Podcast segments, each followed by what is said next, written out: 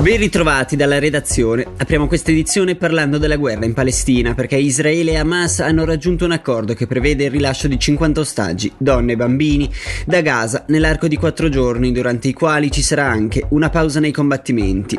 La tregua, affermano le istituzioni israeliane, si prolungherebbe di un giorno ogni 10 ostaggi aggiuntivi rilasciati. A riferirlo è la BBC.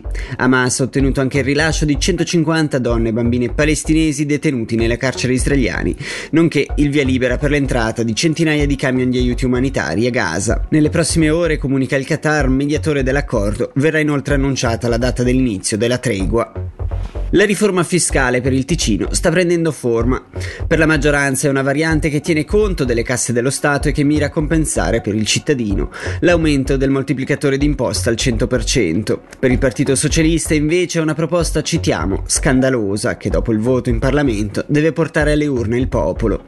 La maggioranza dei partiti in Gran Consiglio sono orientati a proporre un taglio lineare per tutti dell'1,6% dell'aliquota sul reddito imponibile, aumentando la deduzione delle spese professionali progressivamente fino a 3.500 franchi, mentre per i redditi superiori ai 300.000 franchi annui l'aliquota massima va abbassata dal 15 al 12%. Sentiamo quindi la capogruppo PLR Alessandra Gianella, intervistata da Angelo Chiello. Per quello che riguarda i redditi alti, il fatto era di tornare diciamo, in una media svizzera a livello intercantonale, perché attualmente il Ticino sappiamo che è uno dei cantoni che ha diciamo, le aliquote più alte, quindi si propone eh, di passare dal 15% al 12%, questo però sull'arco di più anni proprio per tenere conto della situazione finanziaria attuale e quindi l'aliquota verrà ridotta gradualmente nel tempo su, come dicevo prima, un periodo di circa 6 anni.